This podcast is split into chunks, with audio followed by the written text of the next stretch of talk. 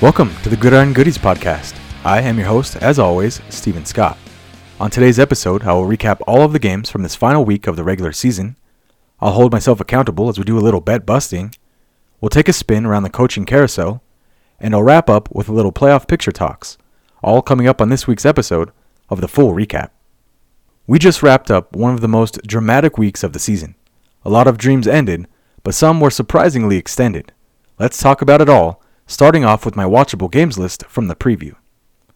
First up were the Texans, who became divisional champs and punched their ticket into the playoffs with a 23 19 victory over the Colts on the road. CJ Stroud and Nico Collins had a huge day and were able to connect for almost 200 yards and a score. However, their running game was unimpressive. Maybe this is a good destination for King Henry, but we'll discuss that more this offseason. Overall, I'm happy this Texans team made it into the playoffs. And I'm going to toot my own horn a little bit here, but I called this exact scenario over a month ago. Anyway, their fans have a lot to be excited about with this really young, talented core that they've uncovered. They won't be an easy out next week. Next up, with the Lions' 30 to 20 victory over the Vikings. If you remember, we stuck this game in the watchable list because I wanted to see how Dan Campbell and his team responded to the ref nonsense from last week, and he didn't disappoint me. In hilarious fashion, Dan Skipper caught a receiving touchdown after he dramatically reported eligible and made sure that the refs could see him this time. Jared Goff played a really good game, as did Amon-Ra St. Brown. However, this passing attack may be without rising star Sam LaPorta as he went down with a knee injury. Dan Campbell stated it wasn't as serious as initially expected, which is good news, but is also super vague. I'm hoping he can still play next week as we have an awesome twist of fate as the Lions are facing the Rams in the Goff and Stafford Bowl next week. Moving on, we had the Packers' 17 9 victory over the Bears as Green Bay earns their right into the postseason. Justin Fields played a pretty terrible game, and I think this was a bad way to end his season. No doubt the front office has some tough decisions ahead of the draft. Although the Bears are a pretty patient franchise, I personally think his time in Chicago has ended. For the Packers, I'm glad they made it into the playoffs something else I was calling for weeks ago. For me, this team is extremely similar to the Texans. I like their young core. Jordan Love is fun to watch, and any one of these receivers could go off at any moment. Aaron Jones is starting to get his game going on the ground, and the defense has at times shown they're capable of hanging with anyone. I feel like this team should not be overlooked in the matchup against the Cowboys next week. Lastly, we had the Bills' 21 to 14 victory over the Dolphins to steal the division and the number 2 seed in the postseason, as Miami falls to the 6th seed. Josh Allen had a decent game through the air and the ground, but was careless with the ball at times and had 3 turnovers, 2 interceptions, and 1 lost fumble. He did a great job of spreading the ball around and had 3 different receivers all almost go for over 100 yards. He seems to be catching fire at the exact perfect time. As for the Dolphins, their flame was extinguished a few weeks ago, it seems. Their defense is falling apart. Added to the Chubb and Phillips injury is now their other edge rusher, Andrew Van Ginkel. On offense, they don't seem to be as explosive as they once were. Maybe this is an issue speed teams will have to deal with as a result of the longer seasons. Depth may factor into these schemes more so than, say, a power based team. Either way, they face another struggling team in the Chiefs next week, in what should be an extremely entertaining event.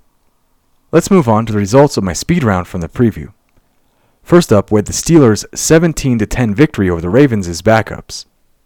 Pittsburgh completed the impossible and has stumbled their way into the postseason.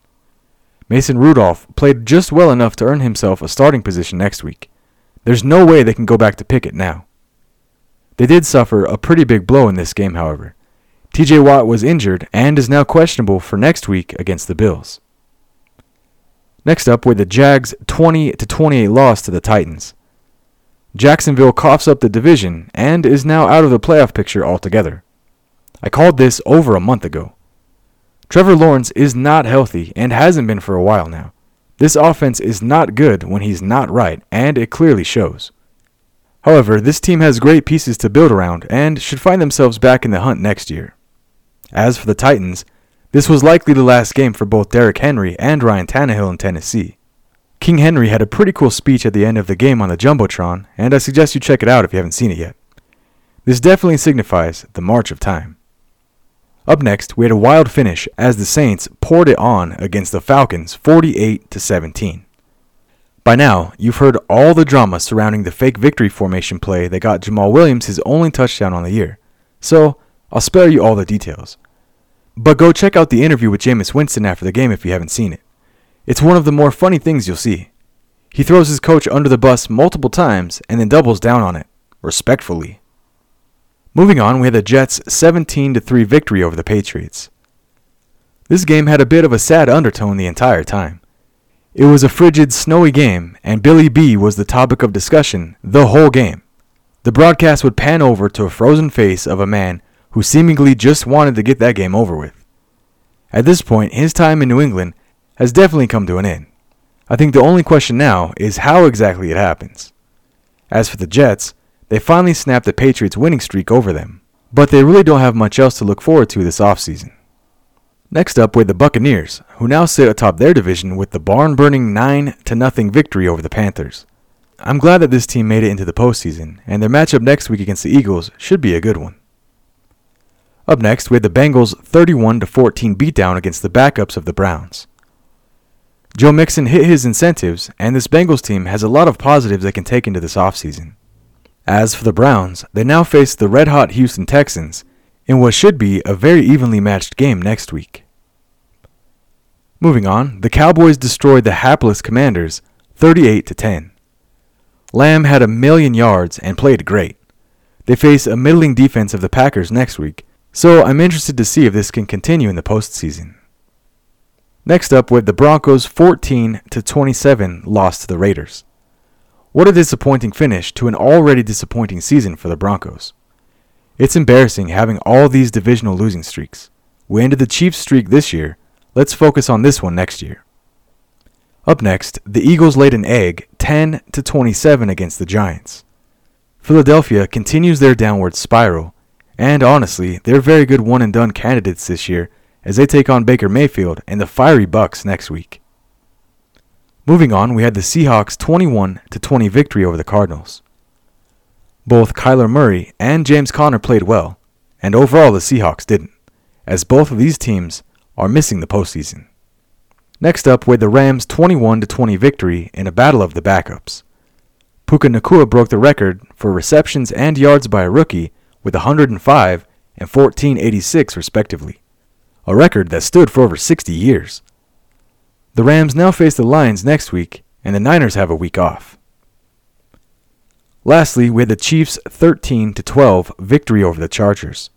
Chris Jones hit a massive incentive with his 10th sack of the season as they move on to face the Dolphins next week. And that will wrap up the last speed round of this season. Now it's time to hold myself and the words I spout accountable as we do a little bet busting. I had a terrible weekend of betting.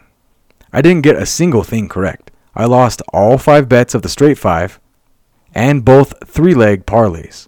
It was sort of a shitty way to end what was otherwise a very successful season.